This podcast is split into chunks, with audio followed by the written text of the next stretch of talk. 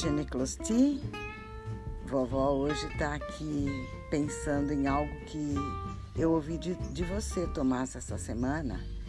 E apesar de que meus episódios são dirigidos a vocês, já jovens adultos, eu sempre que explano algum assunto, exponho algum assunto, eu projeto né, a imagem de vocês já jovens adultos me ouvindo.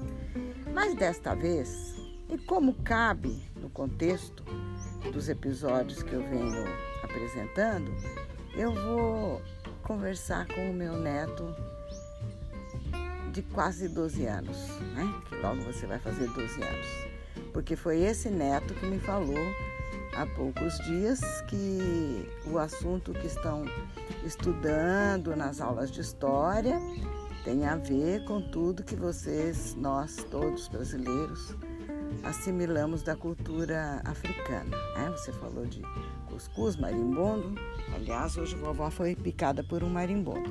Palavras que vieram de lá, dessa influência cultural. Muito bem. Ocorre que a avó de vocês acaba uh, contextualizando tudo. Eu não gosto de olhar as coisas focando um mínimo do assunto que pode ser amplificado. E eu quero colaborar com seu conhecimento de cultura africana, trazendo algumas observações aqui. Por exemplo, ajudar vocês a pensarem que antes de antes ou concomitantemente, enquanto aprendemos o que nós assimilamos da cultura africana, procurar lembrar o que nós obrigamos e de um modo bastante cruel os negros a aceitarem da nossa cultura. É por esse lado que eu gosto de olhar as coisas também.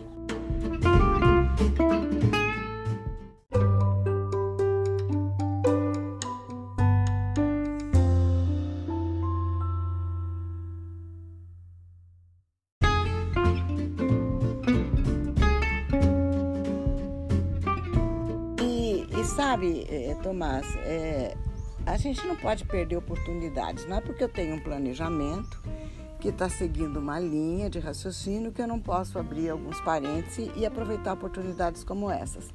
A coincidência de eu ter acabado de ler um livro chamado Torto Arado. Não é para você ler agora com 12 anos, com certeza.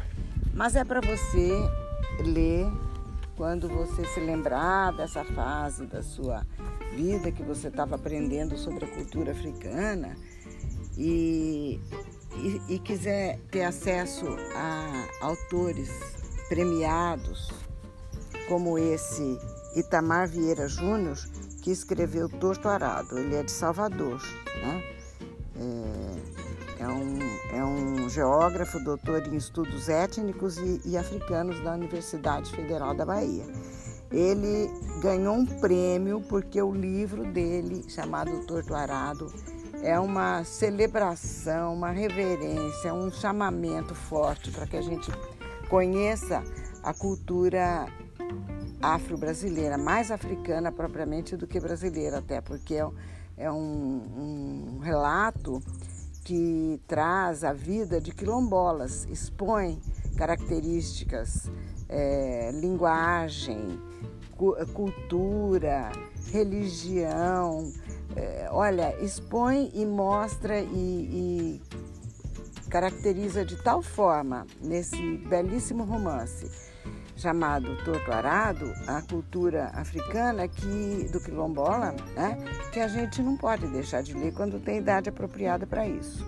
Por exemplo, aqui no na orelha do livro está escrito algo que eu vou ler um trechinho para você perceber a importância de se conhecer a cultura africana, como você está fazendo agora, começando a fazer agora. Vai se aprofundar, claro, com o tempo, com a vida.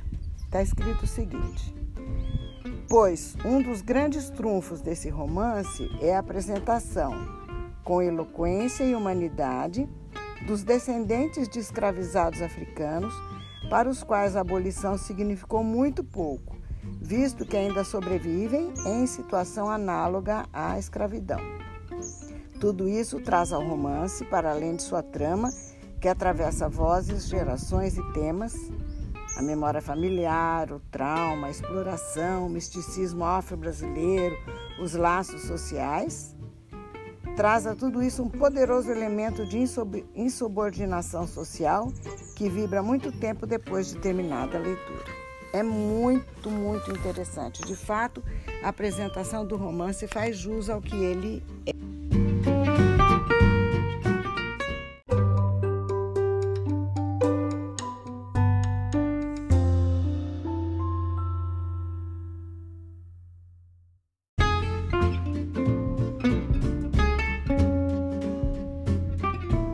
E por que, que eu estou falando disso aqui agora? Porque a vovó, como professora de história, sempre pensa naquilo que foi feito, porque o, o, meu trabalho aqui nesse podcast vem sendo de familiarizar vocês com os, os conceitos, né? Um dos quais imperialismo, neocolonialismo. Nos, nos episódios anteriores tem tudo isso, mas como eu digo sempre, é, me dirigindo a vocês já adultos, imaginando vocês já adultos. Mas hoje eu vou falar de tal forma que vocês possam também aproveitar isso nesse momento que vocês estudam a cultura africana. Nós sabemos, você vai conversar com o seu professor de história, você vai ver que foi assim mesmo, que no século XIX as potências imperialistas, os países mais poderosos, se juntaram, né? inclui-se aí os Estados Unidos e a Rússia, e fizeram um acordo chamado Conferência de Berlim. Celebraram um acordo nessa conferência e fizeram ali um acordo que, que se convencionou chamar de Partilha da África. Imagine você, meu filho, alguém agora chegar de fora e decidir que vai pegar todos os seus brinquedos, todos os seus é, equipamentos é, de eletrônicos, tudo que você tem que é importante para você e vai partilhar, vai dividir isso porque você é uma pessoa simples, humilde, não tem poder e vem os poderosos pegam tudo que é seu e dividem. Assim aconteceu com a África. A África ficou à mercê das potências hegemônicas do século XIX que dividiram de tal forma o território. Aliás, eles não dividiram só a África. O imperialismo foi a dominação das potências sobre é, áreas inteiras, é, mudando toda a configuração geopolítica e se miscuindo na vida e na, nos costumes e nas nações mais pobres e mais menos poderosas, naturalmente, fizeram uma partilha de tal forma que, como eu já disse em um episódio anterior, 90% da África ficou dividida. Mais de 90% da África ficou em mãos de, de outros povos. De alemães, de belgas, de britânicos, de espanhóis, de franceses, de italianos, de portugueses e de outros, sabe? É que nem um monte de urubu numa carniça, cada um pega o que pode ali para você, para si mesmo. 56% da Ásia, 100% da Austrália, 27% da, da América, um pouco mais, e 98% mais, quase 100% da Polinésia. Esses é, espaços geo, é, geográficos de nações mais ainda rudimentares, no sentido de toda essa é, capacidade de articulação das potências já organizadas como impérios, ficaram à mercê dos poderosos. E aí tomaram conta do que, do que a, a África ainda tinha de si, de, de si mesma, de poder sobre si mesma, né? sem esquecer tudo que ela já havia sofrido como fonte de é, fornecimento de escravos para a América.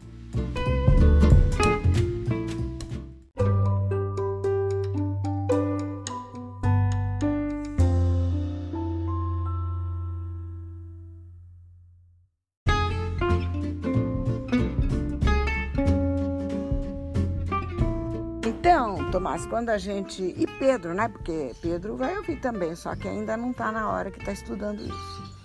quando a gente fala de, de costumes eh, assimilados dos africanos, nós vamos, sem querer, automaticamente vamos pensar também de todos os costumes e conhecimentos assimilados dos indígenas, tanto que os indígenas e os africanos conhecem de ervas medicinais, de, de processos de cura que envolvem muito mais é, do que apenas as, as, os medicamentos modernos que atingem o corpo, mas não trabalham a alma, o espírito, o campo psicossomático, todo o campo energético das pessoas.